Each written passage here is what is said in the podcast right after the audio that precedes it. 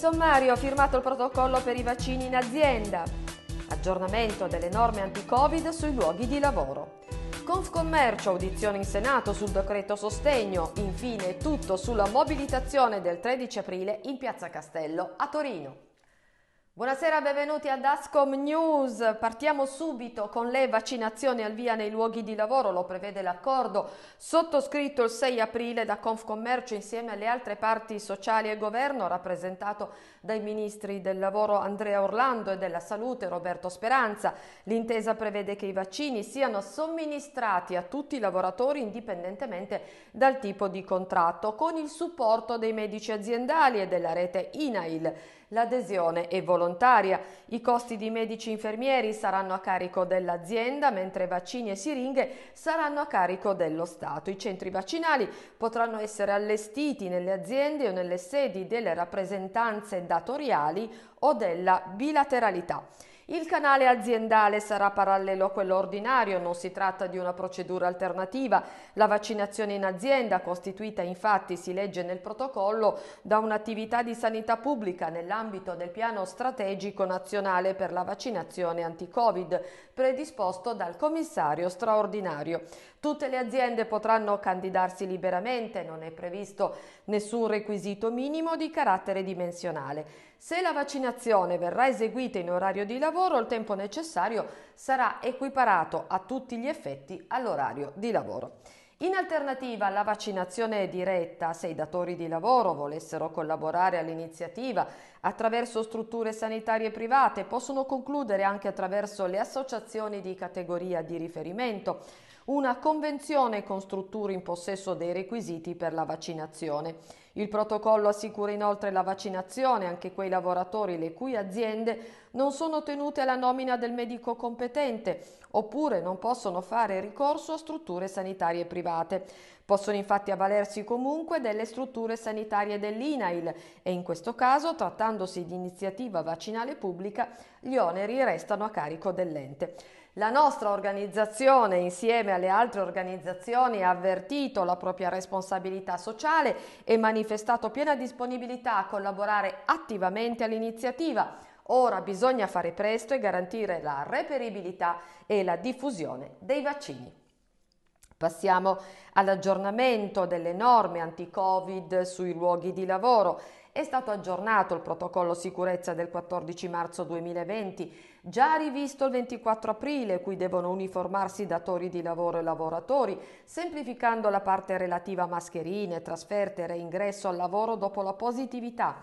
In particolare si legge nel testo i lavoratori positivi oltre il ventunesimo giorno saranno riammessi al lavoro solo dopo la negativizzazione del tampone molecolare o antigenico effettuato in struttura accreditata o autorizzata dal servizio sanitario mentre per le trasferte il datore di lavoro deve tenere in conto il contesto associato alle diverse tipologie di trasferta, viaggi previsti, anche in riferimento all'andamento epidemiologico delle sedi di destinazione. Anche l'utilizzo del lavoro agile da parte dei datori di lavoro privati entra di diritto nell'aggiornamento, visto che le imprese vengono sollecitate a garantire il massimo utilizzo di questa nuova forma di lavoro per quelle attività che possono essere svolte al proprio domicilio in modalità a distanza, nonché per quelle non sospese.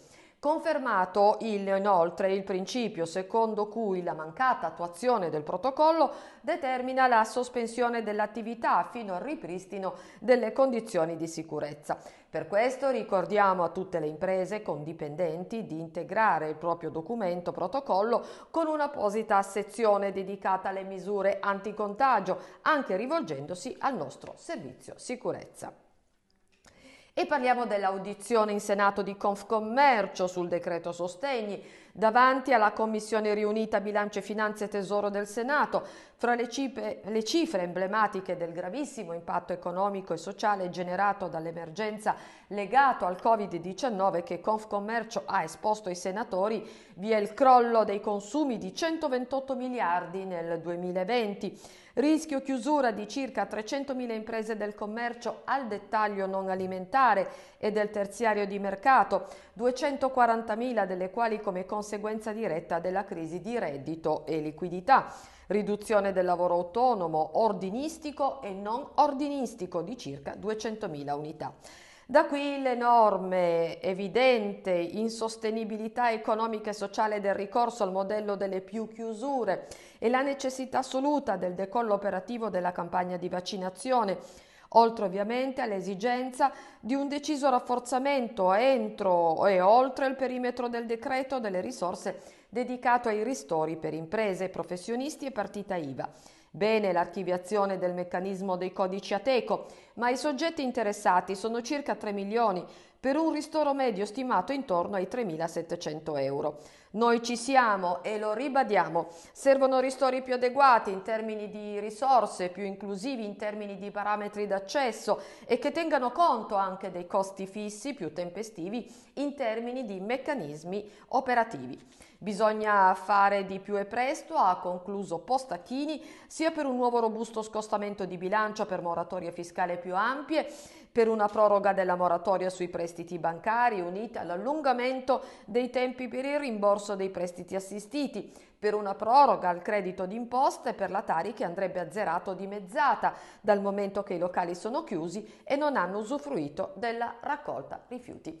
E infine, eh, in ordine solo cronologico ma non di importanza, parliamo della manifestazione, della mobilitazione del 13 aprile, uno scenario di estrema difficoltà, quello rappresentato quindi in Senato, in cui la nuova data del 20 aprile appare come l'ennesimo miraggio. Per questo non si placano le proteste delle imprese, le dimostrazioni di esasperazione di chi non sa più come sopravvivere dopo 13 mesi di chiusura e sostegni assenti insufficienti. Il Consiglio straordinario ASCOM riunito lo scorso 1 aprile ha dichiarato uno stato di mobilitazione permanente e indetto per il prossimo martedì 13 aprile la manifestazione di protesta di tutte le categorie del commercio, dei pubblici esercizi, del turismo, dello sport, dei servizi, della cultura aderenti ad ASCOM Confcommercio Torino e provincia. La manifestazione, lo ricordiamo, si svolgerà in forma statica e con tutte le misure anti-Covid in Piazza Castello e nei presidi locali presso le sedi della provincia in tutto il Piemonte, in concomitanza con la manifestazione nazionale di FIPE Confcommercio, in coordinamento con le altre ASCOM di Confcommercio Piemonte, per dire basta a pronostici ed improvvisazioni e chiedere una data certa per la riapertura di tutte le categorie. Lavorare è necessario per sopravvivere, lo sottolineiamo, non solo come imprese ma anche come persone e famiglie. Questo è il grido che verrà portato alla prefettura martedì. Hashtag vogliamo una data, hashtag vogliamo un futuro, hashtag vogliamo riaprire. È tutto, questa era l'ultima notizia, quindi vi diamo appuntamento venerdì prossimo per la nuova puntata di Ascom News. Arrivederci.